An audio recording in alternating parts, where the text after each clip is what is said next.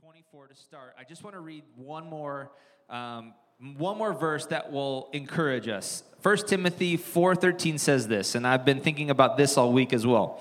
Until I come, this is Paul talking to Timothy. He said, "Devote yourself to the public reading of Scripture." to exhortation and to teaching. And I just thought that it was cool because I came across that verse this week and it just reminded me of how important the uh, the public reading of Scripture. Last week and this week, we've had significant amounts of Scripture that we're going to cover. And I just love the fact because we know that God's Word is alive and it speaks to us and it does things to us. So it's not just your private time that is beneficial, it's actually being here for the communal public reading of Scripture. So we're going to do that in just a second. But before we get into the new section of Acts that we're going to cover today, I want to just remind you of where we've been, specifically what we covered last week. So let's just do a real quick recap of where we were. So Paul was arrested last week by some Roman officials. And the reason was because he was in Jerusalem and he just made all of the religious Jews super mad. And so it created this commotion. And the Roman officials were basically arresting him to prevent any further action against Paul.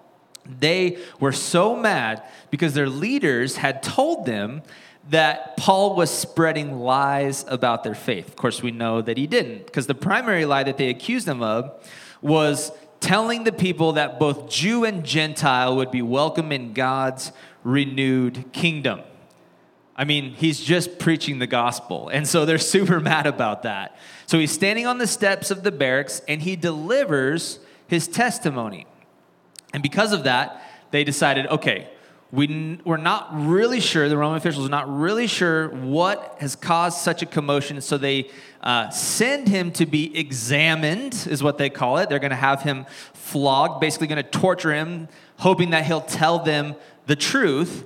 And so he goes there, and then all of a sudden, Paul reveals kind of a get out of jail free card, as I called it last week, that he is a Roman citizen. And they have no reason to flog him. And so they're like, uh oh. And it sets into motion this entire chain of events that we realize is basically God's provision from when Paul was born.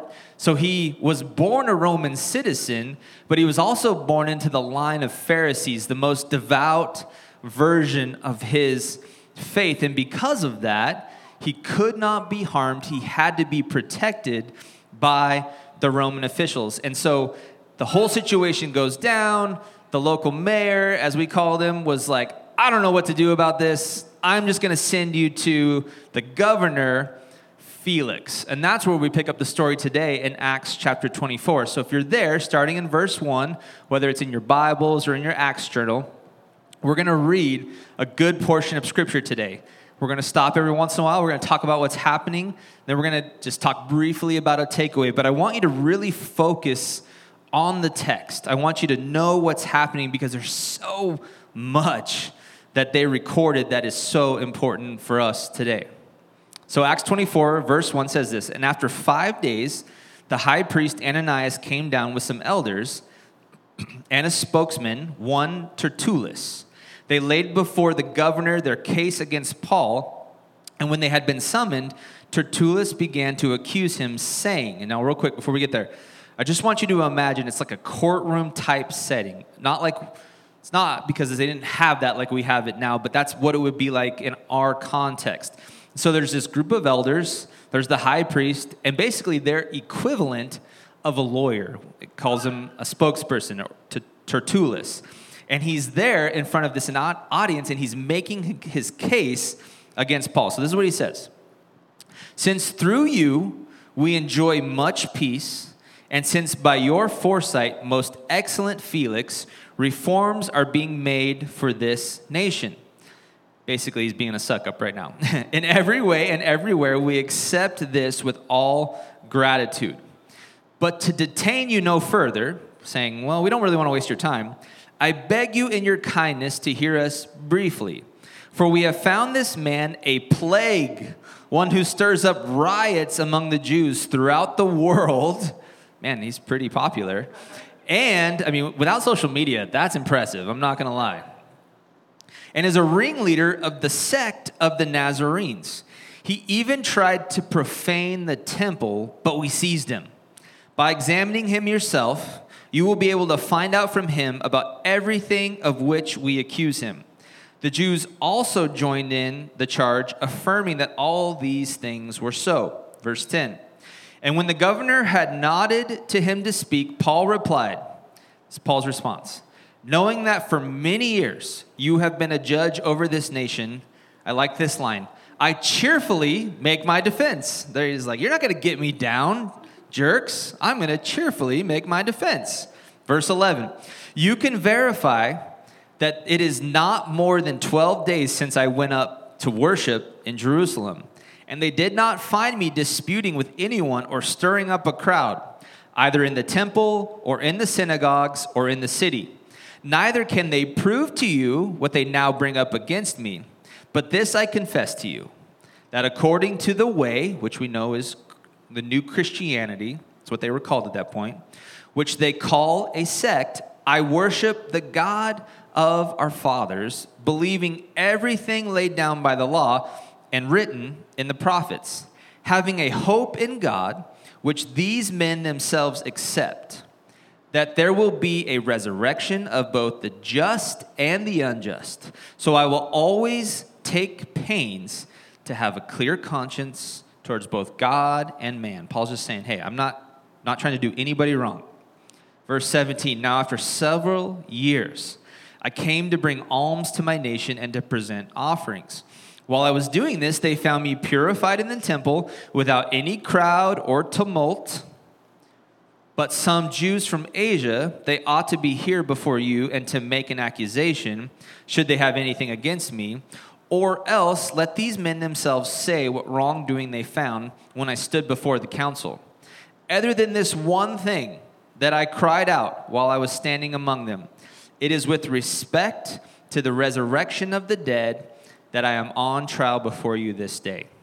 So Paul reminisces back to what happened. He says, I have proclaimed the gospel. I have proclaimed that Jesus is resurrected from the dead, and that's the only thing that they're mad about. He says, I have, no, I have nothing that I've done wrong. They are simply mad at me for this one thing that I say that both Jew and Gentile, meaning insider and outsider to this particular group of people, will be included in God's renewed kingdom. That's what they're accusing him of. Verse 22, it says, But Felix, having a rather accurate knowledge of the way, meaning he really knows these people, so this is a good thing, he's in front of them, putting them off, saying, When Lysias the tribune comes down, I will decide your case then he gave orders to the centurion that he should be kept in custody, but have some liberty, and that none of his friends should be prevented from attending to his needs. Like Felix kind of appears like a decent guy, but we'll see that he's not. After some days, Felix came with his wife, Drusilla, who was Jewish, and he sent for Paul and heard him speak about faith in Christ Jesus. And as he reasoned about righteousness and self control and the coming judgment, Felix was alarmed and said, Go away for the present. When I get an opportunity, I will summon you. At the time, he hoped that money would be given to him by Paul. So he sent for him often and conversed with him. When two years had elapsed, Felix was succeeded by Porcius Festus. What a great name. And desiring to do the Jews a favor, Felix left Paul in prison. So he, Felix knows there's nothing wrong, but he wanted to do them a favor. We see that Felix doesn't really actually have good character.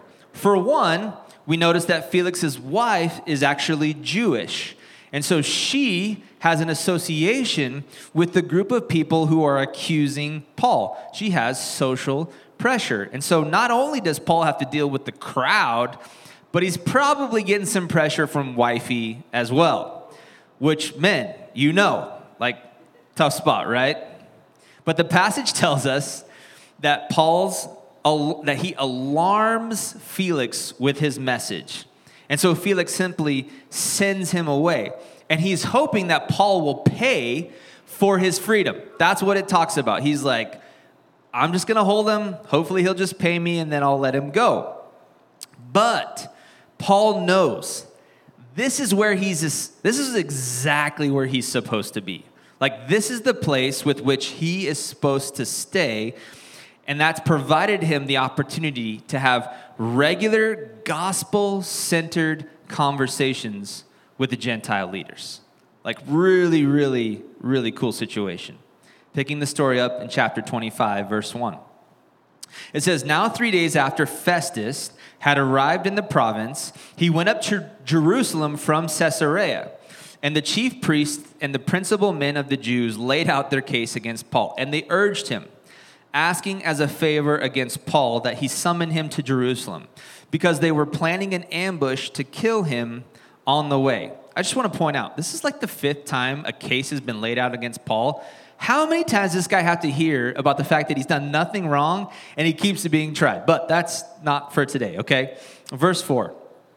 Festus replied that Paul was being kept at Caesarea and that he himself intended to go there shortly.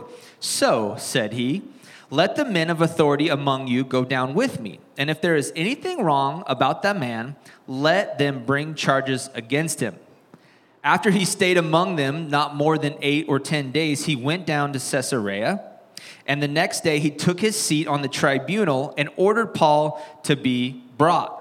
When he had arrived, the Jews who had come down from Jerusalem stood around him, bringing many and serious charges against him that they could not prove. Paul argued his defense neither against the law of the Jews, nor against the temple, nor against Caesar have I committed any offense. But Festus, I love that name, wishing to do the Jews a favor, said to Paul, do you wish to go up to Jerusalem and there be tried on these charges before me? But Paul said, I am standing before Caesar's tribunal, where I ought to be tried. To the Jews I have done no wrong, as you yourself know very well. If then I am the wrongdoer and have committed anything for which I deserve to die, I do not seek to escape death. But if there is nothing to their charges against me, no one can give me up to them. I appeal to Caesar. It's a critical phrase right there. Then Festus, when he had conferred with his council, answered, To Caesar you have appealed, to Caesar you shall go. So the situation keeps getting more and more dramatic for Paul. He has now appealed to Caesar. Paul's a really shrewd, shrewd man. He's really wise. He knows that if he's released, right, because now Festus is going, I don't really know what to do with you. Do you want to just go. No, I mean, like, Festus is trying to get his hands off the whole situation. But he knows that if he's released, Paul will be killed. The mob will get him and they will kill him. In fact, it talks about how they had wished for it and that they were planning to ambush him again. But this appeal to Caesar means now that Paul must be escorted by Roman officials to Caesar under their protection. So now, this whole time, Paul has dreamt about, we've only talked about this a little bit, dreamt about going to Rome to minister to his friends in Rome. And this appeal basically makes it happen. Because now he's not only going to get to go, but he's going to be escorted by the Roman officials, by the highest level of protection. He uses a standing legal mechanism to protect himself on the way to Rome. But he doesn't leave just yet his time in Caesarea is not over, and some new characters show up, and they're pretty interesting. Check this out. Verse 13 and 25. It says, Now when some days had passed, Agrippa, another great name. Any parents out there that need a name? Agrippa, okay? Agrippa the king and Bernice arrived at Caesarea and greeted Festus. And as they stayed there many days, Festus laid Paul's case before the king, saying, this is a man left prisoner by Felix. And when I was at Jerusalem, the chief priests and the elders of the Jews laid out their case against him, asking for a sentence of condemnation against him. I answered them that it was not the custom of the Romans to give up anyone before the accused met the accusers face to face and had opportunity to make his defense concerning the charge laid against him. So when they came together here, I made no delay, but on the next day took my seat on the tribunal and ordered the man to be brought. When the accusers stood up, they brought no charge in his case of such evils as I supposed.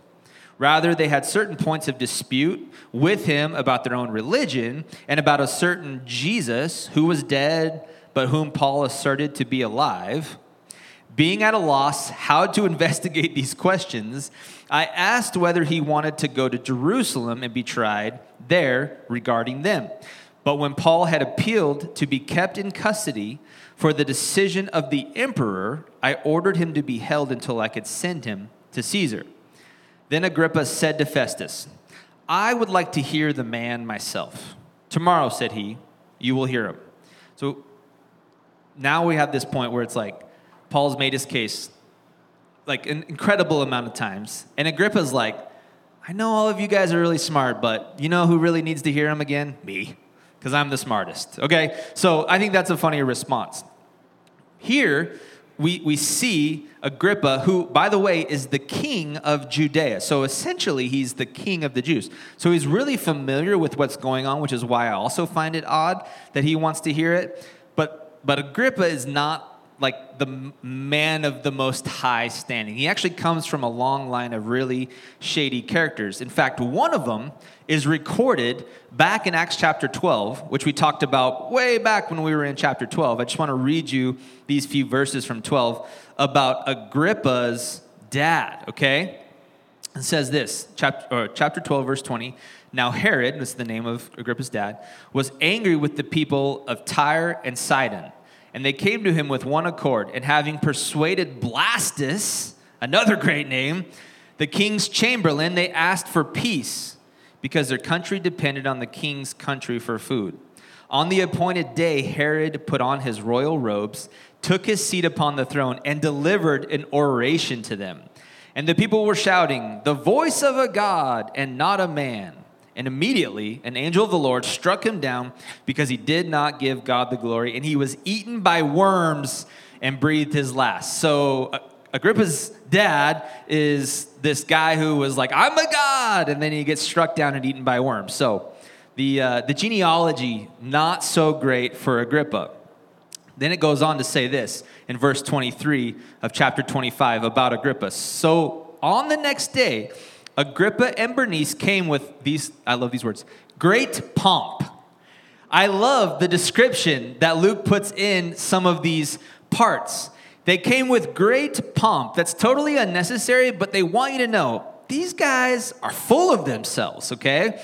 So they come in and says, and they entered the audience hall with the military tribunes and the prominent men of the city. Of course they did. And then at the command of Festus, Paul was brought in. And Festus said, King Agrippa, and all who are present with us, you see this man about whom the whole Jewish people petitioned me, both in Jerusalem and here, shouting that they not that he not ought live any longer. But I found that he had done nothing deserving death, and as himself and as he himself appealed to the emperor, I decided to go ahead and send him. So he's like, I'm going to send him. But I have nothing definite to write to the Lord, to, to my Lord about him. Therefore, I have brought him before you all, and especially before, before you, King Agrippa, so that after we have examined him, I may have something to write. For it seems to me unreasonable in sending a prisoner not to indict or indicate the charges against him. So Festus, much like everybody else, to this point, except for the Jews, is baffled because they cannot figure out what Paul has done wrong, other than believing in Jesus and speaking about that belief. He's like, I've got nothing to tell them what he's done wrong. Help me out, King Agrippa. Chapter 26, verse 1 says this So Agrippa said to Paul, You have permission to speak for yourself. And then Paul stretched out his hand. I love this image. It's like he was like, I'm going to make this beautiful speech to you, okay? And he made his defense. He says, I consider myself fortunate that it is before you, King Agrippa, I am going to make my defense today against all the accusations of the Jews, especially because you are familiar with all the customs and controversies of the Jews. Therefore, I beg you to listen to me patiently. My manner of life from my youth, spent from the beginning among my own nation and in Jerusalem, is known by all the Jews. They have known for a long time, if they are willing to testify, that according to the strictest party of our religion, I have lived as a Pharisee.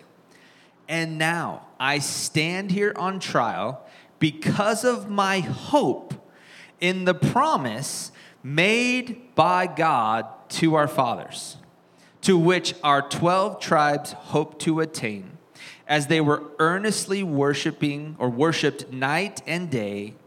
And for this hope I am accused by Jews, O king. Why is it the thought incredible by any of you that God raises from the dead? Let's pause right here. Paul says something very important and powerful. He says, I'm on trial because of the hope I place in God's promises. That's why I'm on trial. Promises that were made to our fathers, which is their ancestors, and that are true for everyone standing here, not only back then, but everyone sitting here today. I find it interesting that Paul is on trial for God's promises, but we know it's true. He's simply proclaimed what has been true since the beginning of time. Now, I thought, okay, let's take a moment and read a few of these promises that God has made to his people because I want this to be encouraging. And I started reading some of these. I went back and looked. I write these verses down where God makes promises to his people and they're so encouraging. So let me just read a few of you, few of them to you if you will let me. The first one is this, they're actually going to be on the screen. Isaiah 41:10 says this: "Fear not, for I am with you. Be not dismayed, for I am your God. I will strengthen you. I will help you. I will uphold you with my righteous right hand." Deuteronomy 31, 7 through 8.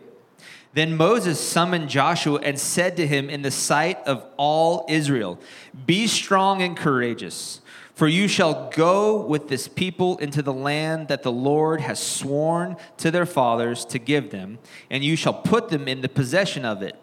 It is the Lord who goes before you. He will be with you. He will not leave you or forsake you. Do not fear or be dismayed. Psalm 32 8. I will instruct you and teach you in the way you should go. I will counsel you with my eye upon you. God's got his eyes upon you. Exodus 14 14. The Lord will fight for you. You only you have only to be silent. Isaiah 41 13. For I, the Lord your God, hold your right hand. It is I who say to you, Fear not. I am the one who helps you. And the last one, Isaiah 54 10. For the mountains may depart and the hills be removed, but my steadfast love shall not depart from you, and my covenant of peace shall not be removed, says the Lord, who has compassion on you. Paul knew these scriptures by heart. He knew these were the promises that God made, and he can stand there in front of the audience and say with confidence that he's going to proclaim the gospel regardless of the consequences because God has promised that he's not going to leave him. He's not going to forsake him. He doesn't promise that life's going to be easy, but he does promise that he will sustain us through life's trials. He doesn't promise that there's going to be no trial, but that he's going to be with you through your trial. Paul's audience also knew these scriptures by heart. They knew that God had promised to carry them through any resistance that threatened God's plan, but they lost their way. They did not see Jesus for who he was. They knew the promises about Jesus' uh, uh, arrival, and they forgot. And they did not want to believe because they did not want to trust in a man who seemed so simple so down to earth. And so they viewed this testimony as a threat, even though they knew better. So, Paul in verse 9, chapter 26, he continues his defense, and we're almost through it now. He said, I myself was convinced that I ought to do many things in opposing the name of Jesus of Nazareth. And I did so in Jerusalem. I not only locked up many of the saints in prison after receiving authority from the chief priests, but when they were put to death, I cast my vote against them. And I punished them often in all the synagogues and tried to make them blaspheme. And in raging fury against them, I persecuted them even to foreign cities. In this connection, I journeyed to Damascus with the authority and commission of the chief priests. At midday, O king, I saw on the way a light from heaven, brighter than the sun, that shone around me and those who journeyed with me. And when we had fallen to the ground, I heard a voice saying to me in the Hebrew language Saul, Saul, why are you persecuting me? It is hard for you to kick against the goads. Now, pause right there for a second. That last line is actually not in the original account of Paul's transformation conversion in chapter 9. The word goads is actually a reference to a tool that is used to prod an animal. It's like a stick or a whip. And so Paul's showing his audience that even though he wanted to continue with his journey of persecution, that even though he felt compelled to go do this thing, that God was actually working in his life before this moment of conversion to persuade him otherwise. Even though he felt like this is the thing I have to protect, actually, this threat is going to going to ruin the religion I have given my life to. All along, God had been working in his heart beforehand, before this conversion moment. That's why he says, You pushed against the goads, meaning you have known now for some time that this is not what you're supposed to be doing, and yet you continue to do it, which is why he knocks Paul off.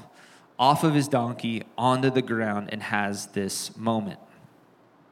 So, Paul can empathize with his audience. He understands the same compulsion to fight against what Paul himself is doing, but he says, I just knew better. And I think some of you do as well. In verse 15, it says, And I said, Who are you, Lord? And the Lord said, I am Jesus, whom you are persecuting. But rise and stand upon your feet, for I have appeared to you for this purpose to appoint you as a servant and witness to the things in which you have seen me and to those in which I will appear to you.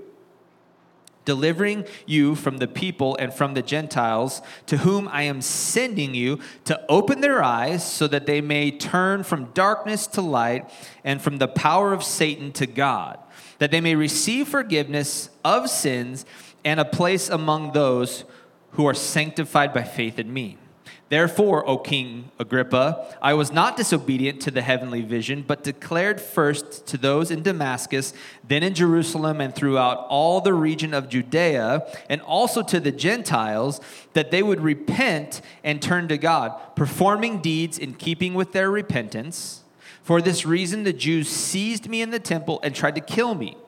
To this day, I have had the help that comes from God, so that I stand here testifying both to small and great, saying nothing but what the prophets and Moses said would come to pass that in Christ must su- that the Christ must suffer, and that by being the first to rise from the dead, he would proclaim light both to our people and to the Gentiles. There's something important about what Paul's saying here in each of these opportunities that he's had to make his case, to give his defense, he's done one thing every time he's proclaimed the gospel. These very, the very thing they're trying to stop him from doing, he has been able to do it in front of larger and larger audience. But specifically, the way he's done it is by giving his personal testimony. Paul's a well educated man. He understands the language of his primary audience, being the Jews who are accusing him, but he also knows that he's called to the Gentiles, as he said over and over and over. And so he has to speak in a way that uneducated, unreligious people might understand. And so rather than delivering this well designed defense of scripture and theology, as Paul could definitely do, I mean, we have so much of the New Testament thanks to Paul and his teachings, he uses his story over and over and over. Your story, the one where God rescues you from death and makes you a new creation in Christ, is your most effective tool to deliver the gospel.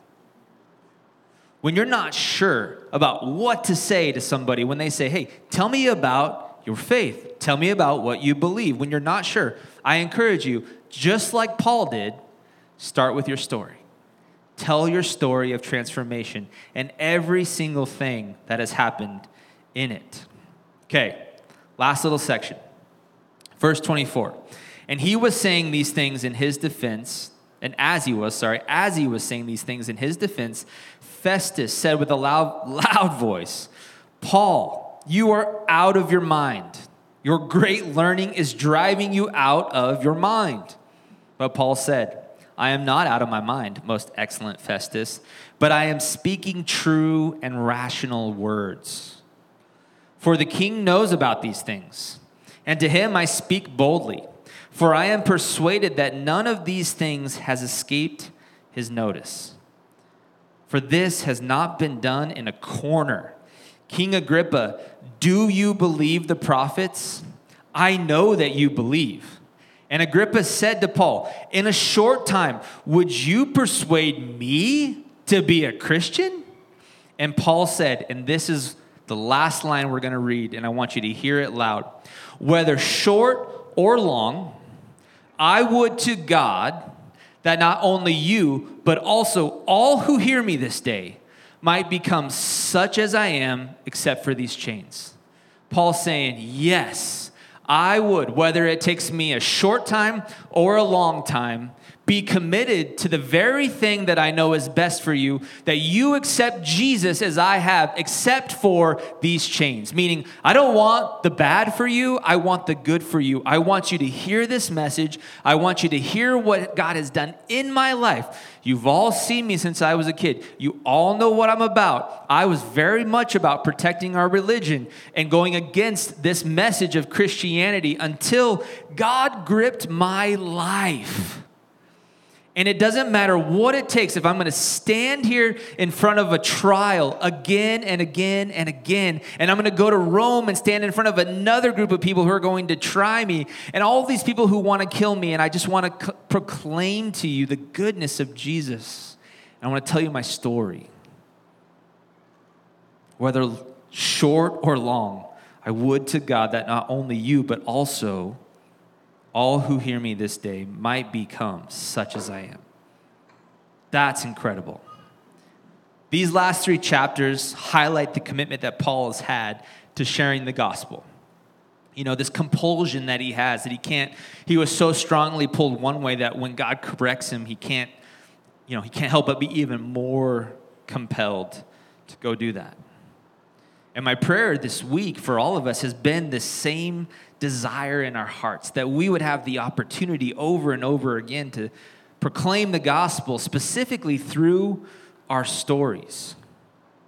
You know, I think the opportunities are not lacking. I think sometimes we just miss them or we're too afraid to take it. And I've been there. I've, I've been there plenty of times in the last few weeks, not paying attention, not really like, ah, I should have probably used that opportunity to tell, to tell this person about Jesus.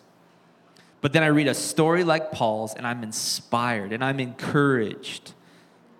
And it leads us towards more and more courage. Paul could have escaped, he could have given up, he could have said what they wanted to hear in order to get out of their targets, but he trusted God and he leaned into those promises, those same promises that we read that he knew that we have right in front of us in Scripture and we see that his mission has become a giant success. If you read this on the surface, you're going, man, Paul's arrested. He's being sent to all these places. And yet, if you read deeply enough, which is why we spent so much time over the last two weeks reading these accounts, is because he's done exactly what he's sent to do. and He's been provided for in ways that are uncanny. Protection, provision in ways that we just can't imagine. And that's why I can read to you in confidence a verse like Second Corinthians 9 8. And I'm going to read this and then we're going to pray and then we're going to go where it's not so hot, okay? And God is able to bless you abundantly so that in all things, at all times, having all that you need, you will abound in every good work. There's no chance that Paul didn't understand this reality in those moments. And when we read these accounts and we see that the same thing is available to us, our courage should grow all the more to proclaim the gospel and tell our story. Let's pray. God, thank you for your word for the fact that you can speak to us, God, even when things are distracting, our week has been crazy, or it's so hot we can't focus in here, God. Whatever the thing that's trying to distract us from the reality that you have called us to tell our story, to share the gospel, and you will provide everything we need to do exactly what you've intended us to do, God. So I pray that we would see that, that we would pray that reality, and that we would actually step into it with a little bit of courage, God. That we would go into the spaces we've known that have been called to, we're just afraid or we avoid it for whatever reason, God, that we would take that chance. We would trust your promise. In Jesus' name, amen. Hey, real quick, before you leave, make sure if you are interested in Ladies Retreat,